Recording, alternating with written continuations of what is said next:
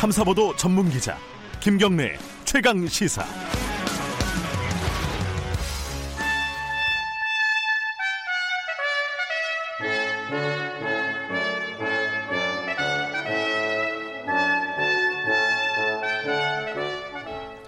김경래 최강 시사 2부 시작하겠습니다. 박지원 의원과 함께하는 고품격 정, 정치 토크 어, 박지원의 정치의 품격 오늘도 대한신당 박지원 의원 나와 계십니다. 안녕하세요. 요즘 그 필리버스터하고 국회 전모양인데 고품격 정치 이건 진짜 아. 저품격 정치 아니에요? 아 그래도 여기 토크는 고품격으로 아 그러죠.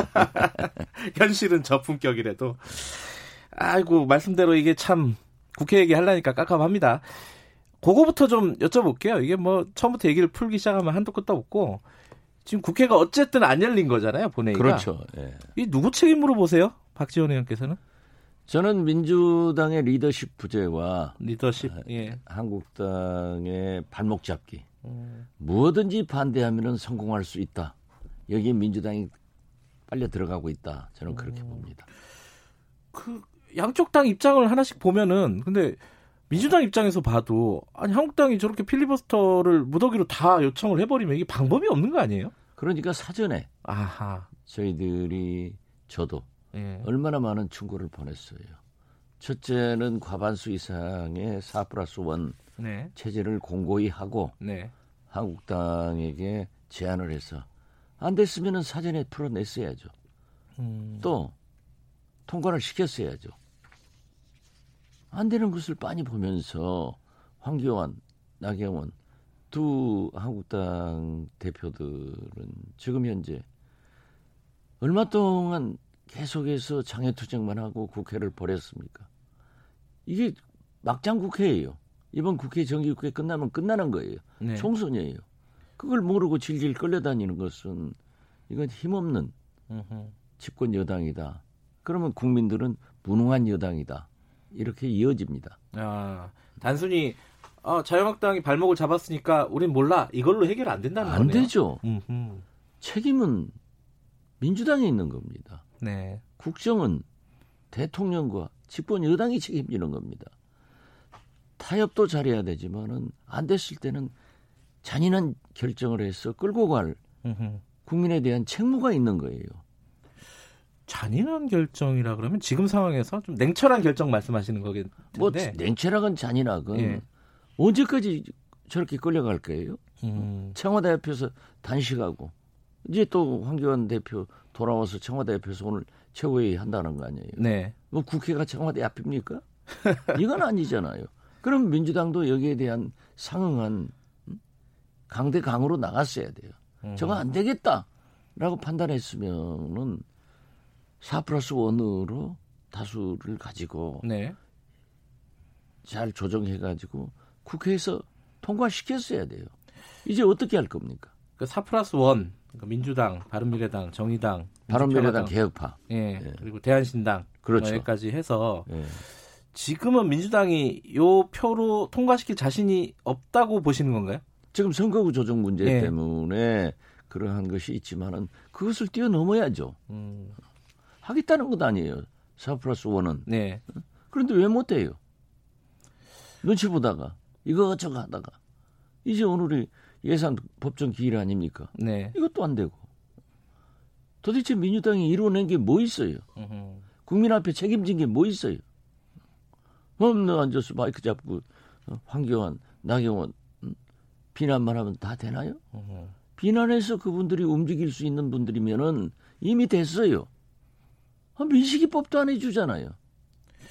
민식이법은 지금 원포인트 하자고 뭐 각 당에서 다들 얘기하고 있습니다. 글쎄 그렇지만은 현실적으로 예. 어? 그게 이루어지지 않고 있지 않습니까? 네. 어떻게 됐든 음? 그들이 통과시키자고 제안한 법도 안 해주고 네. 법사위에서 다 통과해서 200여 건이 올라가 있는데 하나도 안 하잖아요. 그럼 이 책임이 예. 꼭 저는 황교안, 나경원, 네. 한국당에만 있다 생각하지 않아요. 음흠. 집권 여당의 리더십과 어? 그런 것을 봐야죠. 상황 파악을 보아야죠. 지금 앞으로 잘 되겠어요? 안 됩니다. 아 앞으로도 저는 어렵다. 난망하다고 보시는 거예요. 예, 한국당과 음흠. 타협해서 이루어지는 것은 안 됩니다. 음흠. 그러면 이제 어, 아까 말씀하신 4 플러스 1 요걸로 해가지고 자유한국당을 일단 배제하고 진행하는 방법도 민주당 쪽에서 생각을 하고 있을 거 아닙니까, 그죠? 그렇겠죠. 예. 예. 그 부분은 원활하게 좀 저는 그렇게 하지 않으면은 네. 돌파구가 없다 그렇게 봅니다. 저는 처음부터 그렇게 봤어요. 음흠. 그렇기 때문에 민주당 지도부가 네. 김대중 대통령처럼 국회의원 의석 하나하나를 중시해서 설득하고 네. 군소정당에 대한 명분을 주어라. 네. 그리고 소통을 해라. 그 소통도 지금까지 얼마 전까지 안 했어요. 음흠. 깃발 들고 당신들은 우리를 따르라. 당신들이 어떻게 한국당과 함께 하겠느냐. 이거 아니었어요. 그러면 그건 안 되는 거예요, 정치인은. 음흠. 물론 한국당이 황교안 대표가 특히 그 말이 됩니까? 지금까지 당 대표 돼서 10여 개월 국회에서 뭘 했어요? 국회는 못 열게 하고 없는 광화문으로 대구로 부산으로 그러고 다녔잖아요. 태극기 부대하고 네. 그러면서 뭐 도로 박근혜 당으로 돌아가려고 어? 추판은 던지고 네. 또 우리 공화당이나 친박 시- 신당 생각하는 사람들은 우리는 당신들하고 안 한다. 그리고 거기에다가 이제 뭐 김세연, 김용태, 홍준표 전 대표, 오세훈 전 시장 등이 홍, 황교안 리더십 가지고는 안 된다. 네. 나가라. 하니까는 선택한 게 강공 아니에요. 청와대 단식. 앞에서 단식하고. 네. 그걸로 돌아간 거죠. 어? 그렇게 강공을 하면요, 이 당은 뭉치게 돼 있습니다. 그러니까 황교안 대표로서는 지금 현재 자기 흔들리던 리더십을 확실하게 공고화 시킨 것은 사실 아니에요. 아, 거기다가 뭐 총리, 어? 이해찬 대표 다 찾아가서 나와라 나와라. 주가만 올라간 거죠 뭐. 어? 제가 뭘 하겠어요. 황 대표의 출근은 병원이다. 결국 병원에 가서 건강 다행이죠. 어, 이 추위에 그렇게 야당 대표가 그리고 제1야당 대표가 저렇게 단식을 하면은 국회에서 민주당도 법안을 통과시킬 수 없어요. 음흠. 병원에 계시고 이제 나와서 또 오늘 청와대로 간다고 하면은 타협의 시간이 아니고 정치의 시간을 갖는 거 아니고 계속 투쟁의 시간, 단식의 연속. 어, 민주당 어디가 있는 거예요? 결국 그렇게 보면은 어? 문재인 대통령은 아무런 개혁을 이루지 못하는 거죠. 그러니까 양쪽 다 어, 지금 제대로 일을 못했다라고 비판을 하시는데. 저는 예. 이렇게 무능한 여당도 처음이고 네. 저렇게 꽉 막힌 야당도 처음이에요. 그래 자꾸 자꾸 제가 하는 거예요. 문재인 대통령은 측근복도 없지만은 야당복은 천복을 타고 났어요. 그래 지금 야당의 이 국민들로부터 지지를 받지 못하기 때문에 지지도가 네. 올라가지 않습니까? 어쨌든 잔인한 결정을 해야 될 시기가 왔다. 그렇습니다. 예. 뭐 오늘 진행 상황을 한번 좀 지켜보도록 하고요. 어, 이 얘기 좀 해야 됩니다. 지금 유재수 전 부산 경제부 시장 그리고 김기현 전 울산 시장 이게 뭐 하명 수사니 그리고 또 유재수 시장 같은 아, 경제부 시장 같은 경우에는 감찰 무마니 얘기가 많습니다. 이게 사건이 점점 커지고 있어요. 심지어 지금 어 김기현 아 김기현 또말 잘못했네. 김기현 전 울산시장 수사 관련해서는 감찰 반원 전 감찰 반원이 어, 자살을 했습니다. 사건이 지금 점점 커지고 있는 느낌이 지금 이걸 어떻게 봐야 되느냐. 어, 총선을 앞두고 벌어지는 상황인데 이 부분을 좀 오늘 좀 중요하게 얘기를 해야 될 것 같습니다. 저는 유재수 네, 경제 부시장. 전 네. 부시장 이 문제가 굉장히 어려워질 것 같다. 어떤 측면에서요? 어떻게 됐든 감찰을 무마했잖아요. 네, 그래가지고 정권적으로 계속 어, 나오고 있다. 네, 그렇게 생각을 해서 오히려 조국 사태보다도 이게 더 중요한 문제로 갈 것이다. 이렇게 했는데 지금 현재 뭐 검찰이 수사를 하니까 네. 지켜볼 수밖에 없어요. 음흠. 차라리 검찰이 과거처럼 3차장이 브리핑에서 좀 피의 사실이 언론에 보도된다 하면 모르는데 지금 깜깜이 아니에요. 흘리고는 계속 흘리고는 있는 것 같더라고요. 어, 그 정도 흘리니까 예. 판단하기가 힘들다 이거죠. 음, 오히려 참 아이러니컬하게 예. 좀 흘려줬으면 하는 생각이 더 들더라고요. 어, 그리고 지금 울산 김기현 전 시장. 김기현 네. 전 시장 문제는 사실 이것의 출발은 김기현 전 시장이 아니라 비서실장이에요. 네. 저도 청와대 비서실장 했고 청와대 오랫동안 근무를 해봤지만은 네. 청와대라고 하는 것은 어떤 첩보나 또 저 개인적으로 그러한 얘기를 듣더라도 네.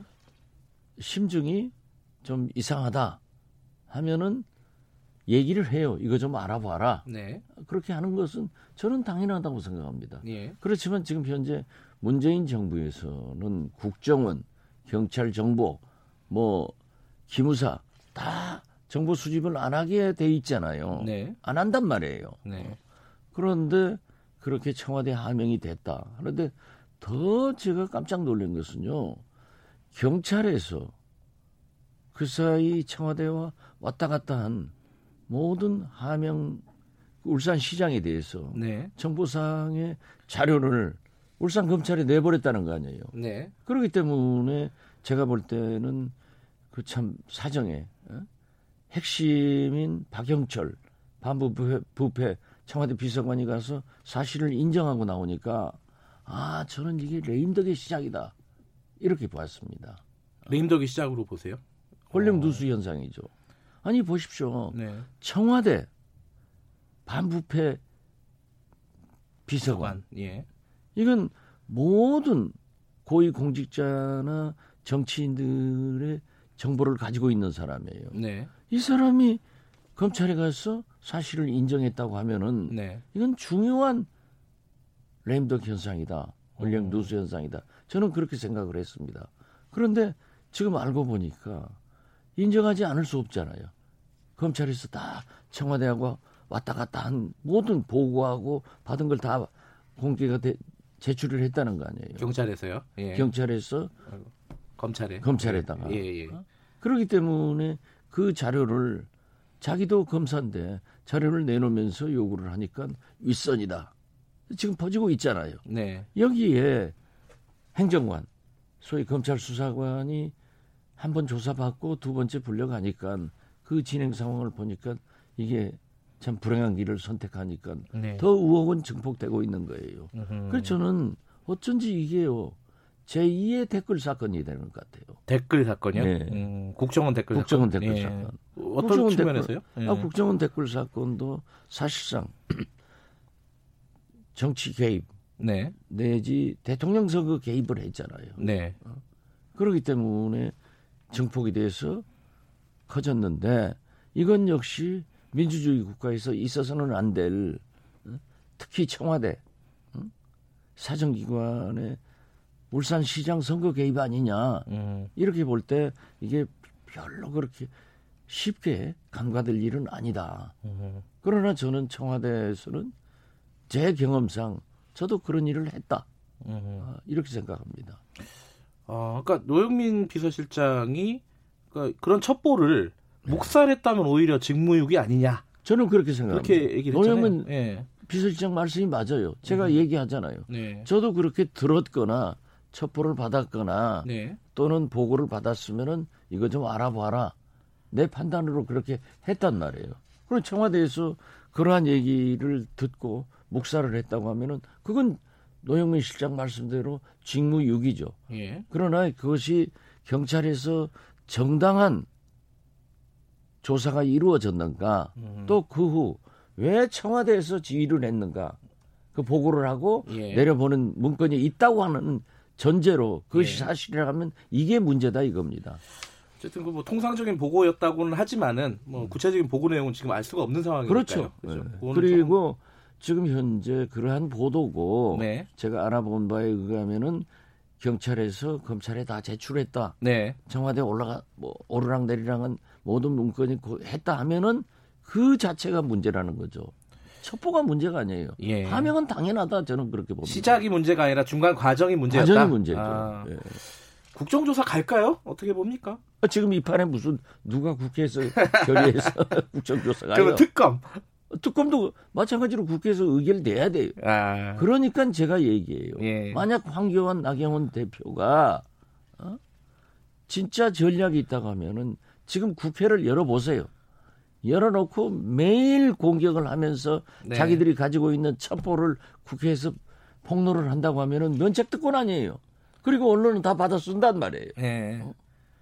그런데 지금 어, 가수 밤낮 청와대 앞에서 똑같은 일만 하니까 아, KBS TV도 똑같은 그림을 매일 내요? 아, 참, 알겠습니다. 참, 참, 참 그래요. 참, 참, 참, 그렇습니까? 마지막으로 하나만 짧게. 김의겸 전 청와대 대변인이 흑석동 집 팔고 남은 차액을 어, 사회에 환원하겠다, 기부하겠다. 이거 어떻게 봐야 됩니까? 군산 출마하는 거 이렇게 해석하는 사람들이 아, 많더라고요. 군산 출마 여부는 저하고 관계가 없고 네, 저는 에, 분명히 말씀드려서 김관영 예, 현 의원하고 저하고도 가깝지만은 굉장히 똑똑하기 때문에 네. 이후 여하를 막론하고 저는 김관영 의원을 지지합니다. 그리고 김부 김의겸, 네. 전 비서관이 군산에 출마를 하건 종로에 출마를 하건 그건 상관없어요. 예, 어떻게 됐든 많은 고위 공직자나 네, 정치인들이 그러한 일이 개입됐을 때 예, 그런 일이 있었을 때 저도 김의겸 예, 대- 당시 청와대 대변인을 엄청나게 공격했어요. 나쁘다. 예, 어떻게 그런 짓 할 수 있느냐. 예, 그렇지만 그가 물러가서 또 사실을 인정하고 이렇게 정리를 해가지고 그 차액은 기부하겠다. 기부하겠다. 예. 얼마나 좋은 일이에요. 아. 잘못을 인정하고 어? 사과하고 또 그 차액도 기부하겠다. 알겠습니다. 이건 좋은 일이에요. 하지만 김관영 현 의원을 지지한다. 저한테 이런. 왜 그런 일을 했냐 하고 한국당에서 했던데 자기들 좀 그렇게 해보라 갔어요. 아, 자기들도 그렇게 해봐라. 자 해보세요. 그럼 예. 제가 아주 알겠습니다. 칭찬뿐만 아니라 업보 다닌다고 그랬어요. 끝내라고 난리가 났습니다. 예. 여기까지 듣겠습니다. 고맙습니다. 예, 감사합니다. 정치의 북경 박지원 의원이었습니다.